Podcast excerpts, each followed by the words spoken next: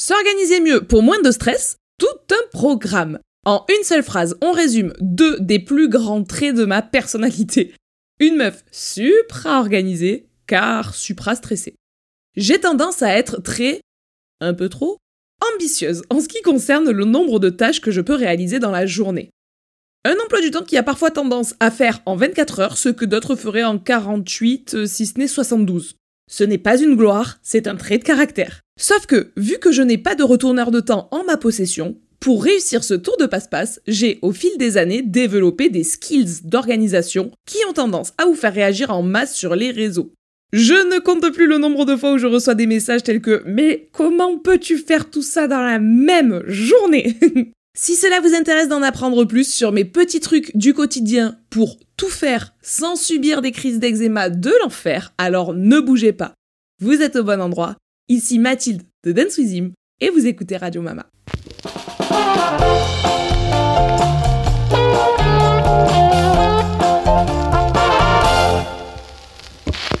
Hello hello les petits potes chers auditeurs de Radio Mama, j'espère que vous allez bien.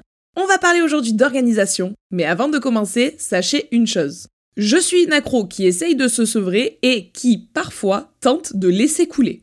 Bon, évidemment, ici nous n'en sommes pas encore à ce point. La preuve, le podcast que vous écoutez aujourd'hui a été réfléchi et écrit le 16 février, enregistré le 30 mars, pour être posté le 21 avril. Deux mois d'avance, tant dit quoi?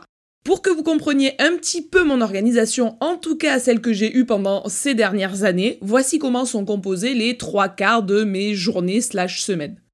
Du côté perso, je vais 4 à 5 fois à la salle par semaine. Je vais voir mon cheval tous les jours, sachant que je le monte à, peu près 4 fois par semaine, mais qu'il sort avec une longe ou euh, quoi que ce soit au moins 6 fois par semaine. Nos repas à la maison sont toujours cuisinés maison, ou quasiment toujours en tout cas. On balade Elana, donc notre chienne, deux à trois fois par jour. Donc déjà, rien que ça, tu remplis bien les journées. D'un point de vue professionnel, il y a une vidéo YouTube qui sort sur notre chaîne principale tous les 15 jours, une vidéo YouTube sur la chaîne secondaire toutes les semaines, deux live Twitch par semaine de au moins une heure et demie chacun avec systématiquement l'organisation qui va autour pour pouvoir euh, ne pas arriver avec euh, une page blanche. Un épisode de podcast par semaine que j'enregistre, que je monte et qui font en moyenne une demi-heure chacun. 3 à 4 posts Insta par semaine, des stories Instagram tous les jours, un TikTok par jour pendant très longtemps, même si maintenant c'est moins le cas car euh, bah, la plateforme elle me plaît moins tout simplement. Toujours côté pro, je donne entre 6 euh, et 10 heures de cours d'équitation par semaine, puisque j'ai repris l'activité Coach Mama il y a à peu près un an et que je me fixe cette limite. À la base, je m'étais dit, Mathilde, tu ne donnes pas plus de deux heures de cours par semaine. Bon, après, euh, c'est parti en live. J'ai eu des élèves que j'adorais et puis euh, j'ai donné de plus en plus de cours. Mais là, vraiment, je me dis, 10 heures c'est max, je vais pas plus loin parce que sinon, en fait, euh, arrive un moment où on n'a plus le temps quand même. Hein. Même moi, j'ai plus le temps. Et enfin, pour clôturer le côté pro, on a toujours des projets sur le long terme qui sont sur le feu. Par exemple, l'année dernière, c'était écrire un livre. Juste ça. Bref, rajoutez à cela l'envie de voir des copains régulièrement, faire la fête, faire des sorties, aller voir ma famille dans le sud, et vous aurez compris qu'on est sur un condensé de vie bien, bien mouvementé. Du coup, comment réussir à faire rentrer tout ça chaque jour et surtout comment je fais pour continuer à kiffer ça de ouf? Parce que attention, je mets vraiment un highlight là-dessus. Si j'ai choisi de mener cette vie depuis toujours et encore pour longtemps, c'est que j'adore, c'est vraiment la vie que j'aime mener. Un très très très important de ma personnalité, c'est le fait d'être toujours entouré de to-do list et d'agenda. Je m'explique. Je fais des to-do list tous les jours. Tous. si je fais pas ça, je me dis "Oh, c'est chill aujourd'hui, ça va." Alors que c'est faux en fait, j'ai des trucs à faire. Je fais donc des to-do list mais des trucs bêtes hein, des fois, autant sur le côté pro que le côté perso. Alors évidemment, sur ma to-do list, je vais pas faire apparaître euh, prendre la douche et promener là hein, ça c'est des grands classiques. Par contre, je vais beaucoup, beaucoup prendre le temps de détailler plein de petites choses. J'en ai déjà parlé dans un épisode qui a dû sortir il y a environ 5 ou 6 semaines pour vous, qui s'appelle La peur à cheval, comment l'amadouer, donc je vous renvoie là-bas pour pas être redondante dans mon propos. Mais je vous explique en détail comment je fonctionne sur mes to-do list, justement. Comment je me mets des points qui vont être à valider sur l'année, puis sur le mois, puis sur la semaine, puis au jour le jour. Alors concrètement, comment je fais ces listes-là? Pour ma part, j'aime beaucoup le format papier.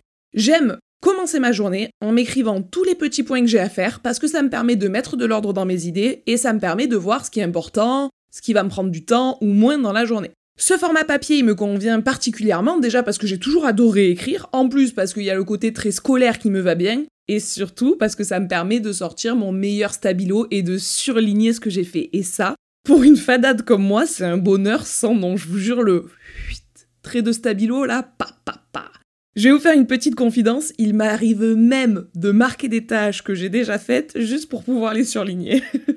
Faut être teubé quand même, parce qu'à part moi, personne ne voit jamais ces listes. Hein. Mais c'est, je vous jure, c'est petite adrénaline là, genre, ça c'est fait. Sur ce point-là, ça dépend vraiment de chacun. Justement, en termes de fonctionnement, Lucas, euh, ça fait quelque temps maintenant qu'il se sert de to-do list aussi. Au début qu'il travaillait pour lui dans son entreprise, il n'avait pas ce réflexe-là et il avait donc tout dans sa tête. Et il avait toujours l'impression d'être débordé par le nombre de trucs qu'il avait à faire, tout simplement parce qu'il fallait qu'il les garde dans sa tête. Donc son cerveau passait son temps à se dire n'oublie pas ça, n'oublie pas ça, n'oublie pas ça, n'oublie pas ça. N'oublie pas ça, n'oublie pas ça, n'oublie pas ça, etc. en boucle. Du coup, je lui ai proposé, ça convient pas à tout le monde, je lui ai dit écoute, moi mon fonctionnement c'est celui-ci, peut-être que tu peux le tester. Et donc, lui aussi s'est acheté des euh, cahiers dans lesquels il a commencé à faire ses to-do list à l'écrit, et le principe de to-do list, ça l'a vachement aidé dans le fait de euh, relâcher dans le mental. Le cerveau n'avait plus besoin de se passer les trucs à faire en boucle, puisque une seule fois, il avait pris le temps de les mettre à plat sur un carnet. Le fait est que finalement, Lucas il a gardé le principe de to-do list, mais le format papier, bah lui ça lui convenait beaucoup moins. Donc il a adapté le format to-do list à ce qui lui plaît à lui, et il se le fait de façon numérique. Il a donc, lui aussi, des to-do. Lui, c'est plus sur la semaine que sur le jour, mais encore une fois, chacun le fait comme il veut. Et il vient les mettre de façon numérique et les cocher une fois qu'il a fini. Donc, il garde le principe de to-do, mais il l'adapte à sa personnalité. Je parlais il n'y a pas si longtemps que ça avec une autre entrepreneuse qui me disait qu'elle-même avait une autre façon de fonctionner et je la trouve méga intéressante. Donc je sais pas si je vais pas me le tester un de ces quatre, je vous explique, je vous pose ça là, vous en faites ce que vous voulez. Elle, ce qu'elle fait, c'est qu'elle se fait un tableau avec trois colonnes une chose à faire, une chose en cours d'être faite, une chose faite. Puis elle se fait des petits post-it. Et sur chaque post-it, elle se marque une tâche. Au fur et à mesure que la semaine avance et qu'elle réalise ses tâches, elle vient décoller le post-it qui est dans la colonne à faire et elle le colle soit dans la colonne en cours d'être fait ou soit dans la colonne ça y est c'est fait. Cette idée-là me plaît énormément parce que ça permet d'être un petit peu moins binaire dans le côté euh, ce point-là n'est pas fait ou ce point-là est fait. Et il y a l'entre-deux qui est sympa. Puisque je vous avoue que pour ma part, c'est pas rare que je sois sur plusieurs projets en même temps, j'avance un peu sur un podcast, un peu sur un post Insta, un peu sur une vidéo YouTube, et le fait d'avoir le post-it entre deux, bah, ça permet de prouver que c'est comme des pions que j'avance sur un échiquier. Voilà, ça avance d'un cran, je sais ce qui est au niveau 0 du travail, au niveau 1 ou au niveau 2. Bref, c'est vraiment un truc qui me tente, je sais pas si je vais pas tester ça Peut-être pas pour mon fonctionnement du quotidien, mais peut-être pour mon fonctionnement de la semaine. Vous voyez, ça fait vraiment un, vrai... Euh, euh, comment on appelle ça? Un mood board, voilà. Ça me ferait comme un mood board ou un planning board. ça veut rien dire, mais vous avez compris l'idée. Je vous disais que j'ai toujours sous un bras une to-do list et sous un autre bras un agenda et c'est une vraie obligation pour moi. Je pense que si un jour je vous fais des photos de à quoi ça ressemble chez moi, vous allez péter un plomb, vous allez vous dire mais Mathilde elle est totalement starbée. Finalement on l'aimait bien mais euh, on ne savait pas. En fait cette blonde est folle. Pour visualiser, j'ai un agenda papier à mon bureau que j'ai euh, affiché au mur et sur lequel chaque jour je mets euh, tout en fait, tout. Le travail qu'a fait Hollandais au quotidien, quelle séance de sport j'ai faite au quotidien, quel rendez-vous j'ai, est-ce que je les ai faits Est-ce que je les ai pas faits Les moments où on a prévu de se voir avec les copains. Bref, il y a vraiment tout, tout, tout, tout, tout sur mon agenda. Celui-ci, il est devant mon bureau. Sur le frigo, j'ai aussi un autre agenda. Mais celui-ci, ça va plutôt être celui de la famille. Ça va être celui où je vais mettre des points qui vont nous regrouper et Lucas et moi. L'agenda qu'il y a sur le frigo, j'en ai rien à faire de marquer quelle séance de sport j'ai fait dessus. Par contre, je trouve ça méga intéressant de venir marquer quand est-ce qu'on va avoir rendez-vous avec les copains, puisque ça nous concerne tous les deux. Et donc l'agenda sur le frigo, il va permettre de mettre euh, les rendez-vous où euh, il y a des périodes où on a de la famille à la maison, les rendez-vous médicaux, etc., etc. Mais rappelez-vous, je vous disais un petit peu plus tôt que Lucas, lui, c'est plutôt le côté numérique qui lui plaît. Pas de souci, nous avons également un agenda numérique partagé. ce côté-là, il nous permet de savoir tous les deux ce qu'on a prévu à moyen et long terme. Ça me permet de pouvoir caler des dates en sachant si Lucas est présent ou pas. Si je dois caler un tournage avec euh, une marque, par exemple, il faut que je puisse m'assurer tout de suite que Lucas, il est pas ce jour-là lui-même en tournage pour sa boîte perso. Cet agenda numérique partagé, il va plus concerner donc le côté professionnel de faire fonctionner nos deux boîtes en même temps, tandis que sur le frigo, c'est plus notre côté perso à deux, tandis que sur mon bureau, c'est plus juste moi et moi-même quoi. Ça commence à en faire des informations, hein les gars. Je vous avais dit qu'à la fin de ce podcast, vous alliez changer de vision sur ma personne.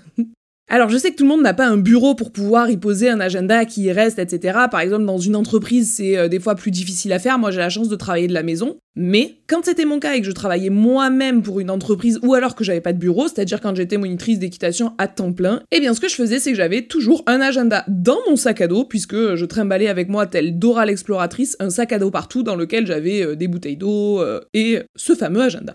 Voilà donc comment je fais déjà pour, sur le long terme, pouvoir tout organiser, tout gérer et ne pas oublier euh, ce que t'as fait la veille ni ce que tu dois faire le lendemain. C'est ma façon de planifier, projeter ce que je dois faire dans les jours, heures, semaines à venir. Pour revenir sur votre question qui vient souvent, c'est-à-dire comment je fais pour en faire autant dans la journée, eh bien, il est vrai qu'il ne suffit pas de le marquer sur un papier pour le réaliser. Ici, attention, pas de pression. Ça, c'est fait petit à petit.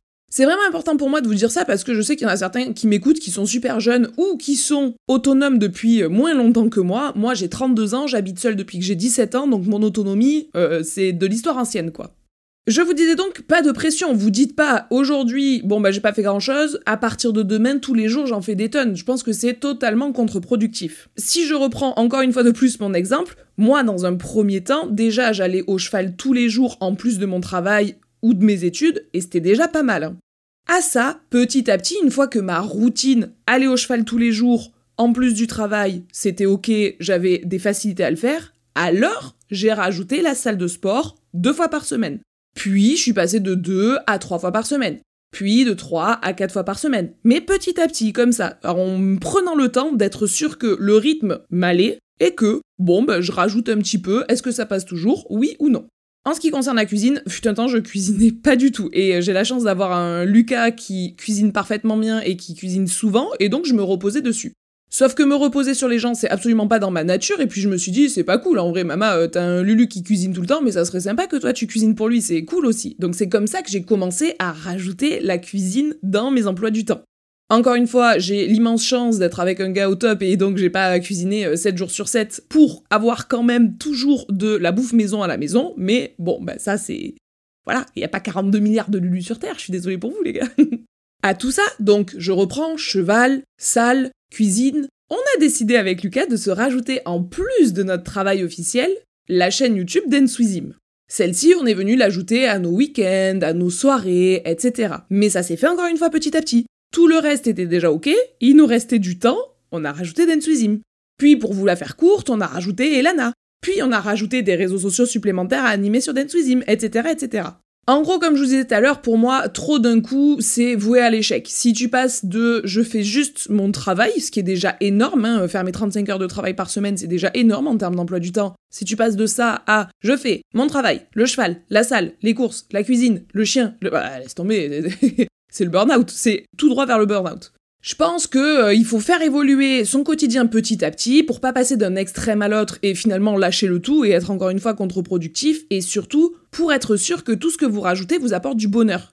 Rajouter pour rajouter, il y a aucun intérêt. Moi, tout ce que je vous raconte là, rajouter la salle, c'est un bonheur. Rajouter le chien, c'est un bonheur. Et si par hasard je rajoute un truc et que finalement ça me rend pas si heureuse que ça, bon ben je le dégage, je j'abandonne. Enfin, je laisse tomber quoi c'est peut-être intelligent de faire une liste des priorités sur ce qu'on veut ou non absolument faire dans la journée. Et ça nous permet de ne pas nous perdre et de euh, mener à bout chaque tâche. Quand on écoute des euh, entrepreneurs parler, on nous dit souvent qu'il faut se lever plus tôt pour trouver plus de temps. Alors bon, sur celui-ci, je suis pas tout à fait persuadée. C'est vrai que si on dort deux heures de moins, on a deux heures de plus de réveillé. Hein CQFD, merci, bonsoir. Mais on pousse un petit peu le côté réussite à euh, dire que euh, celui qui dort peu, c'est celui qui va vers la réussite, genre euh, l'avenir appartient à ceux qui se lèvent tôt. Mouais, je sais pas. Reprenons une fois de plus l'exemple de Lucas. Hein. Lulu, c'est un gars qui a une capacité de travail qui est énorme, qui peut être concentré sur du très long terme, etc. Mais s'il se réveille tôt le matin, mais c'est foutu. Il fait plus rien de la journée, ça lui plombe tout. Ça lui plombe sa créativité, ça lui plombe son moral, ça lui plombe son envie, alors que s'il se lève une heure et demie plus tard, Là, par contre, méga efficace. Bon, ben quand on a un profil comme Lucas, Il ne faut pas se sentir mal de se dire euh, Ah, mais il y a des gens qui en font plus parce qu'ils se lèvent plus tôt. Oui, mais vous, ça vous irait pas peut-être? Là-dessus, j'avoue, moi, j'ai de la chance, je dors 6 heures par nuit et me voilà reparti pour euh, attaquer et bouffer le monde. Mais vraiment, je pense que sur ce point-là, faut s'écouter et faire en fonction de sa personnalité. Je pense aussi que c'est important de faire un petit point sur nous-mêmes et de temps en temps analyser chaque tâche et se dire qu'est-ce qui me rend heureux et qu'est-ce qui me rend pas heureux? À quoi je consacre trop de temps, à quoi je consacre trop peu de temps? Ça rejoint un petit peu ce que je vous disais dans mon début de podcast où je vous disais que moi, euh, bon bah, avant je faisais un TikTok par jour, maintenant beaucoup moins. C'est tout simplement que fut un temps, la plateforme TikTok, je kiffais, je me régalais, j'aimais bien les retours, les vibes, etc. Maintenant moins. Donc je mets moins de temps et d'énergie dans TikTok parce que ça me rend moins heureuse. Une autre de mes façons de fonctionner et qui pour moi fonctionne super bien, c'est prendre de l'avance dès que je le peux. Je vous donne un exemple. Pour mes repas, je fais des plannings de la semaine pour que les courses soient efficaces. Ça, je vous les ai déjà partagés sur Instagram des fois où je vous mets lundi midi on mange ça, lundi soir on mange ça, mardi midi on mange ça, mardi soir on mange ça, et ça sur toute la semaine. Ça me permet encore une fois que les courses soient plus efficaces puisque je fais une liste de courses euh, parfaitement claire et puis j'ai plus qu'à choper dans les rayons, je réfléchis pas une fois que j'y suis, genre alors, qu'est-ce que je vais manger? Au-delà même que les courses soient efficaces, ça me permet d'être efficace au moment de passer à manger. Je n'ai même pas à réfléchir. Je regarde, on est lundi midi, on mange quoi? Lentilles corail et blanc de poulet. Bon ben allez, go, c'est parti. Je sors les lentilles corail, je sors le blanc de poulet et on est parti. Et ça permet aussi de pas manger tous les jours la même chose. Quand je vous dis que je prends de l'avance, c'est que par exemple, pour tout ce qui est planning YouTube, les vidéos de l'année 2023, elles sont toutes programmées depuis janvier. Je me prends deux heures, je planifie toutes mes vidéos de l'année, et après, je m'y tiens ou non. Mais au moins, il n'y a aucun moment où je suis là, euh, syndrome de la page blanche. Pourquoi je dis je m'y tiens ou non? Eh bien, c'est tout simplement que s'il y a une vidéo d'un seul coup, avec Lucas, on a une super idée, on a euh, trop envie de faire un truc, ben on se dit, bah vas-y, go, on la tourne, on la fait, on la, on la met en ligne, on se régale. Quitte à reporter celle qui était normalement prévue pour ce jour-là à la base. Mais ça me fait une trame, ça me fait un chemin et ça me permet de jamais être genre à court d'idées de dernière minute. Exactement pareil pour les plannings Twitch par exemple. Je les programme sur le mois. Début octobre, je fais mes live Twitch pour tout le mois d'octobre. Donc mes 2, 4, 6, 8, 8 live Twitch. Bam, je leur donne un planning et on est tranquille. Ça, en plus de pas avoir le syndrome de la page blanche, ça m'oblige aussi à vachement varier mes live Twitch. Si je me penche le matin même pour savoir ce que je vais faire le soir, vous pouvez être sûr que je vais me reposer sur les acquis d'un petit live tranquille, qui demande pas trop de préparation, euh, alors que si dès le début de mois j'avais programmé des lives Kahoot qui sont des lives de culture G où je dois vous créer tout un test avec 30 questions, etc. Enfin bon bref c'est du temps, c'est du travail en amont ça. Eh bien si c'est programmé, ça rentre dans mes tout doux et donc je prends le temps de le faire en amont. Bref, le planning Twitch, il me permet de prendre de l'avance et sur la réflexion de ce dont on va parler le soir et sur la création du contenu qui va appuyer mon propos du soir. Pour le planning des podcasts, bon là vous l'avez bien compris avec mon intro, mais j'ai au moins deux mois d'avance. Et puis, je prends de l'avance aussi sur la préparation des affaires. Ça, c'est aussi tout un principe. Mes sacs de sport, par exemple, ils sont prêts la veille. En ce moment, c'est pas tout à fait vrai puisque je suis euh, à 15 jours de mon terme, donc euh, bah, je vais plus à la salle de sport. Mais dès que je vais pouvoir reprendre la salle, je vous ferai des petites stories sur Instagram pour ceux qui me suivent depuis pas très longtemps et n'ont pas donc le souvenir de ces stories-là d'avant ma grossesse. Mais la veille, mon sac est prêt, il y a dedans mon legging, mes chaussettes, ma brassière, ma bouteille d'eau, etc. Et donc le lendemain, quand je me lève, j'ai plus qu'à enfiler ma tenue et je file à la salle. Je pars à la salle avec dans une main mon sac de sport, dans l'autre main mon sac de cheval, qui lui contient ma tenue d'équipe qui a été préparée la veille. Ça me permet, grand 1, de pas avoir à me poser 200 000 questions le matin sur qu'est-ce que je mets. Oh là là là là, ce legging aujourd'hui, je me sens pas bien dedans. Bon bah trop tard, il est préparé, j'enfile celui qui vient et on file à la salle. Et de deux, ça me permet aussi bah de pas avoir la flemme. En fait, t'as tes sacs qui sont prêts, y a plus qu'à, aller on roule, on est parti. Alors attention, le fait de prendre de l'avance, c'est vachement sympa, mais ça veut aussi dire parfois que j'ai plus de temps pour moi. J'en parlais avec ma maman de ça, qui est euh, bah, numéro un la meilleure des mamans, et numéro 2 la personne qui euh, m'inspire dans ma, dans ma façon de vivre actuelle. C'est vraiment, on passe notre temps à tellement tout prendre de l'avance, surtout. Elle est pas française cette phrase. Oh, quel enfer. Je refais, je refais. On passe toutes les deux tellement de temps à prendre de l'avance sur tout pour avoir plus tard du temps pour nous et pour profiter, qu'au final, dès qu'on a enfin du temps pour nous et pour profiter, eh bien on prend de l'avance sur la suite. En gros, on prend de l'avance pour avoir du temps, dès qu'on a du temps, on prend de l'avance. Puis on prend de l'avance pour avoir du temps, et plus on a du temps, plus on prend de l'avance. Et donc c'est un peu le serpent qui se mord la queue. Ça, je m'en suis rendu compte, encore une fois, comme je vous le disais, en discutant avec maman et où on s'est dit toutes les deux que bah, euh, ça, c'est un peu le défaut de notre qualité. L'avantage, c'est qu'on est organisé. L'avantage, c'est que bah, y a rien qui nous euh, saute à la gueule. Ça m'est jamais arrivé de me dire oh là là, oh, ça faut que je le rende demain, j'ai pas commencé. Genre ça, je ne comprends pas les gens qui peuvent fonctionner comme ça, mais moi, je serais une boule de nerfs et de stress si je devais fonctionner comme ça. Ça serait mon enfer. Mais donc moi, je suis plutôt du genre, comme vous l'avez compris, à prendre de l'avance. Par contre, aujourd'hui, je m'oblige à ne plus tomber dans mon extrême de euh, ne pas avoir de temps pour moi. Je vous le disais dans l'intro, hein, je suis une accro qui se soigne, et ben ça en fait partie. Maintenant, il y a des fois où j'ai réussi à prendre de l'avance sur mon travail, j'ai réussi à prendre de l'avance sur des trucs de ma vie perso. Eh bien, je m'oblige à me poser dans le rocking chair, et Lana à mes pieds, petit feu dans la cheminée, et j'ouvre un livre, je kiffe, je passe une heure, une heure et demie, deux heures à lire. Ça me fait un bien fou, ça fait du temps pour moi, je le prends sans aucun problème parce que j'ai justement pu faire en amont tout ce qu'il y avait et donc j'ai pas de stress là à la minute de euh, euh, euh, on n'a plus rien à bouffer et en plus et en plus et en plus et en plus. Et donc c'est du vrai temps que je prends pour moi. Ça, je suis vachement contente, j'ai l'impression d'avoir vachement grandi là-dessus parce que fut un temps, il y a encore, allez, on va dire 4 ou 5 ans, j'étais incapable de le faire. Il y a un autre point aussi qui me fait attirer mon attention, c'est que c'est pas toujours facile d'être suivi par des personnes qui sont autour de nous. Heureusement, je suis accompagnée de Lucas qui fonctionne plutôt comme moi dans le sens où il est pas du genre à attendre la dernière minute et il adore avoir un truc carré organisé, mais c'est pas toujours facile pour les gens qui nous entourent. Mon objectif pour l'avenir, c'est d'essayer de retrouver tranquillement un train de vie un petit peu plus smooth. Je vais avoir plus d'imprévus qu'avant hein, avec un bébé et c'est un vrai challenge pour moi, mais alors j'adore, je sais que ça va être génial. Il va falloir que je m'habitue, que je sois plus souple, que j'accepte que des fois il y aura des trucs où euh, c'était pas prévu, et eh ben il faut y faire face quand même, et c'est grave ok, et je suis ravie, mais vraiment ravie d'attaquer cette aventure-là, euh, c'est... Je sens que je vais grandir avec cette aventure et ça va être trop trop bien. Je pense donc que notre côté organisé avec cette grande nouvelle tsunami qui nous attend va être super sur plein de points, mais qu'à la fois on va devoir apprendre à lâcher du lest et ça va nous faire du bien. Et c'est sur ces bien jolis mots que je vais vous laisser. J'espère que vous avez passé un bon moment. Si c'est le cas, laissez-nous des étoiles. Dites-le moi en DM Insta. Moi, je vous fais plein de gros bisous. Et je vous dis à très bientôt